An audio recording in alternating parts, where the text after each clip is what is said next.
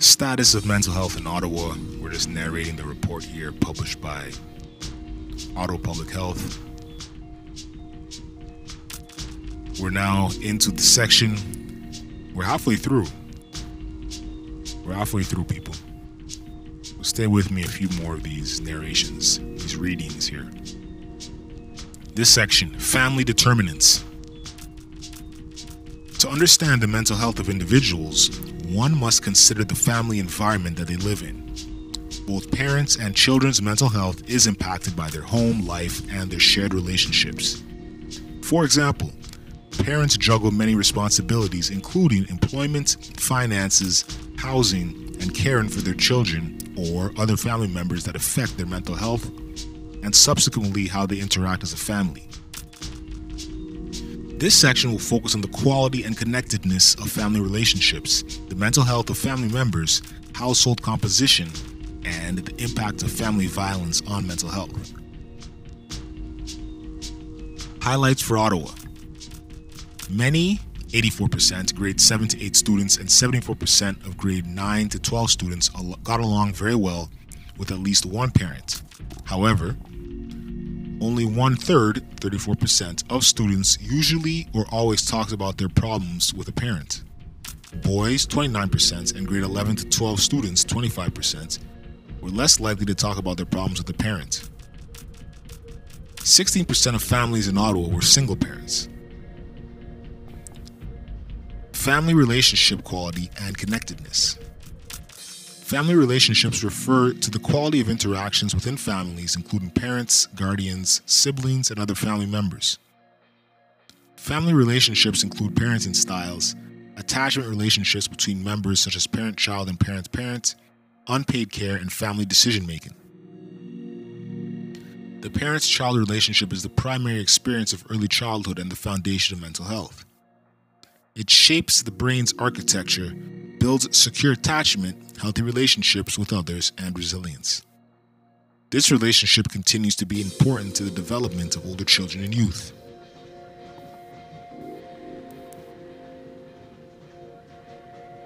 PHAC's Positive Mental Health Surveillance Conceptual Framework doesn't provide indicators to describe family relationships. Local data related to early childhood experiences and parent youth relationships have been included to describe some aspects of family relationships' quality and connectedness. Early childhood experiences.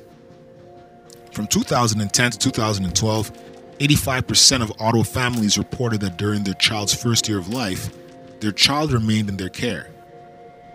Between the ages of 1 to 4 years, approximately 40% of children were cared for by their parents during the day. Parent youth relationships.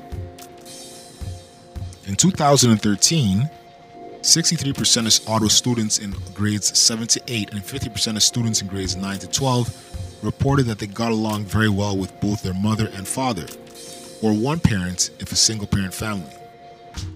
Getting along with at least one parent was reported by 84% of students in grades 7 to 8 and 74% of students in grades 9 to 12. 6% of students in grades 7 to 8 and 12% of students in grades 9 to 12 reported that they weren't getting along with at least one parent. This compared similarly with the rest of Ontario. In 2013, two thirds, 65%, of Ottawa students in grades 7 to 8 and 50% of students in grades 9 to 12 reported that at least one parent guardian knew where they were in their free time away from home. Ottawa students in grades 7 to 8 were less likely to report that their parents always knew where they were in their free time away from home than grades 7 to 8 students across the rest of Ontario. In 2017, over one third, 34%, of Ottawa students in grades 7 to 12 reported they usually or always talked about their problems with at least one parent. Females, 39%, were more likely than males, 29%, and those in grades 7 to 8, 41%, and grades 9 to 10, 38%, were more likely than students in grades 11 to 12, 25%, to usually or always talk about their problems with at least one parent. 77% of Canadian students in grades 6 to 10 reported that their parents trust them and this decreased with increasing grades. 29% of Canadian students in grades 6 to 10 reported that their parents expected too much from them, and this increased with increasing grades. Mental health of family members. Parents face many challenges and stresses in their ability to build healthy relationships with their children and build family resilience. Parents manage multiple roles, such as parenting, caregiving, and working. And parents may face stresses such as living on low income, unstable housing, and unemployment. Some parents have the additional challenge of coping with poor mental health or mental illness. Parental mental health is important for the mental health of their children and the well being of family life. In 2012, 37% of Ontario residents aged 18 years and older reported that they had at least one immediate or extended family member with a mental health, alcohol, or drug use problem. Caregiving. The Mental Health Commission of Canada 2013 report on caregivers highlights the importance, quote unquote, that caregivers have access to the info and supports that they need to sustain their own well being, and that their voices are recognized and respected in Canada's mental health system. In Canada, over 8 million adults provide care to their spouse, parents, adult children, grandparents, or other family members, friends, or neighbors every day. Those they are caring for can have physical, cognitive, and or mental health needs. Over half a million Canadians are caregivers to people living with mental health challenges or illnesses. Being a caregiver for a family member or friend who has a mental health challenge or mental illness can be difficult yet rewarding. There is growing momentum in recognizing the role that caregivers play in the recovery process of individuals living with mental illness. 23% of caregivers reported the most frequent reason for caregiving was the care of a young and adult children with mental illness. Psychological and health related consequences of caregiving were especially significant for caregivers of people with mental illness. Well supported caregivers can facilitate the recovery of their family member who is living with a mental illness. Enhancing caregiver capacity has a significant clinical impact on the course of their relative's mental illness. The stigma may affect a person living with mental illness, can also extend to the caregiver. This can delay or prevent a caregiver from reaching out for support, which may worsen family relationships and have a negative impact on the caregiver's well being, as well as the person for which they are caring. Family caregivers may also feel stigmatized and struggle with self esteem and self efficacy. To learn more about caregiving and mental health, as well as self care for the caregiver, refer to the Mental Health Caregiver Guide. In 2012, 29% of Ontario residents, 15 years and older, reported that they provided care to a family member or friend with a long term health condition, disability, or aging need. Nearly half, 47%, of caregivers reported caring for parents or in laws, 13% cared for a spouse or child, 13% for a friend or neighbor, and 24% for another family member. Nationally, caregivers were more likely to be between the ages of 45 to 64 years, Females were more likely to spend more time caring, and more than one quarter, 28%, of caregivers were also caring for children at home. Despite that, 95% of caregivers indicated that they were coping well with their caregiving responsibilities. They commonly cited worry and anxiety, tiredness, irritability, feeling overwhelmed, sleep disruption, feeling depressed, resentful, and lonely or isolated as a result of their care- caregiving responsibilities. Family structure. The household environment, including household composition and family structure, provides the foundations for children's mental health. Population level studies of single parents and their children find both the parents and the children have poorer health outcomes, experience more social exclusion, lower rates of employment, less income, and education. This association may be related to a single parent's increased responsibility of parenting alone, lower income, employment status, or housing insecurity. In 2016, Canadia's, the Canadian census, census counted 254,765 families in Ottawa. And that includes married, common law, single parent with children. While married in common law, couples are the predominant family structure, the percentage of single parents families rose slightly from 16% in 2006 to 16.2%. That's 41,230 families. Across Ontario, 17% of families were single parent.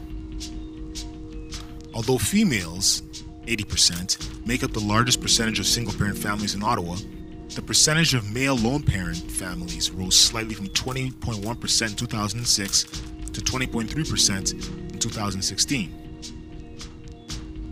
A recent study of lone parents in Ontario found that single fathers were just as likely to describe their mental health as poor, but only half as likely as single mothers to seek help from a mental health professional. Family violence. Measuring exposure to violence is difficult.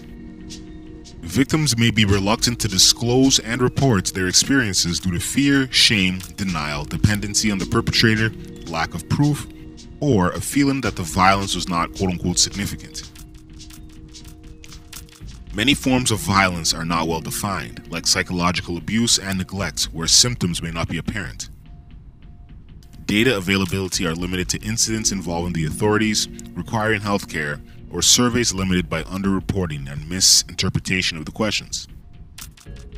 Additionally, frequency and severity of violence is not always available, but it isn't only one tenth of violent incidents.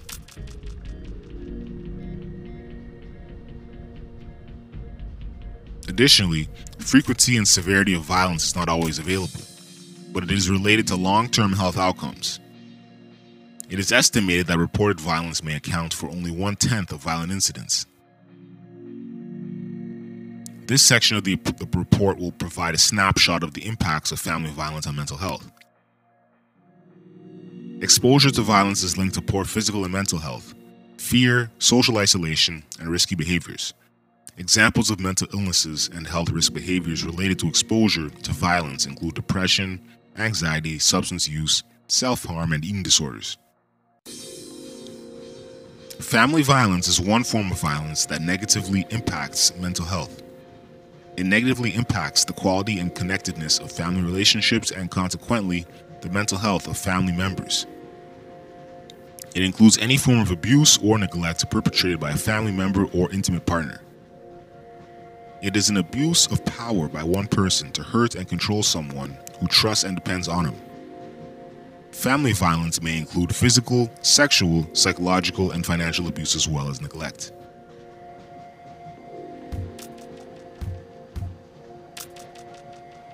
Self reported exposure to childhood violence. Family discord, such as conflict, hostility, family breakups, and abusive relationships, have been described by children and youth as causes of mental health problems. Violence during childhood includes the experience of direct violence as well as exposure to intimate partner violence before the age of 16 years. In 2012, one third of Ontario adults aged 18 years and older reported experiencing any of three types of child abuse physical, sexual, or exposure to intimate partner violence before the age of 16. This was the same as Canada, more Canadian males, 34%, than females, 31%, reported experiencing child abuse before the age of 16 years. In Canada, immigrants, 28%, reported experiencing child abuse less often than Canadian born residents. Nationally, about the same percentage of those in the lowest income quintile reported any of the three types of child abuse as those in the highest income quintile.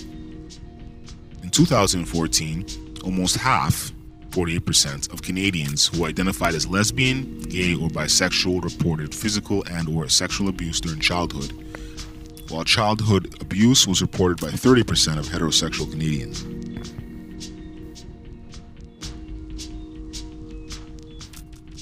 Child welfare investigations. In 2013, of all cases investigated by Ontario child welfare agencies, excluding any reports investigated only by police, reports not opened for an investigation and unreported cases, 34% were substantiated, or the maltreatment was verified to have occurred. This amounts to an estimated 43,067 substantiated child maltreatment case investigations. Almost half of the substantiated maltreatment were exposure to intimate partner violence, followed by neglect, physical abuse, emotional abuse, and sexual abuse. I'll read that one again for you. Almost half, 48%, of the substantiated maltreatment were exposure to intimate partner violence, followed by neglect, 24%, physical abuse, 13%, emotional abuse, 13%, and sexual abuse, 2%. Intimate partner violence. Intimate partner violence ex- includes violence between spouses or dating partners in current or former relationships. It can take the form of physical, sexual, psychological, or financial abuse, neglect, or stalking. In 2014, 3% of Ontario adults reported being the victim of spousal violence in the past five years. Those aged 25 to 44 years were the most affected by spousal violence. This excludes spousal violence experienced by those living in institutions, including transition housing, emergency shelters, and second stage housing. Elder maltreatment. Elder maltreatment occurs when an older adult is harmed or distressed due to an action or lack of action by someone they trust. It's also known as elder abuse. Elder maltreatment can take many forms, including physical, sexual, psychological, financial, and material abuse, abandonment, neglect, and loss of dignity. Elder maltreatment is not well documented among residents of long term care homes. In 2015, 8% of older Canadian adults self reported that they have been mistreated. Psychological abuse, 2.7%, and financial abuse, 2.6%, were the most frequently reported forms of maltreatment by older adults, 65 years and older. In 2015, 29 per 100,000 Ottawa older adults aged 65 to 89 were victim of police reported family violence.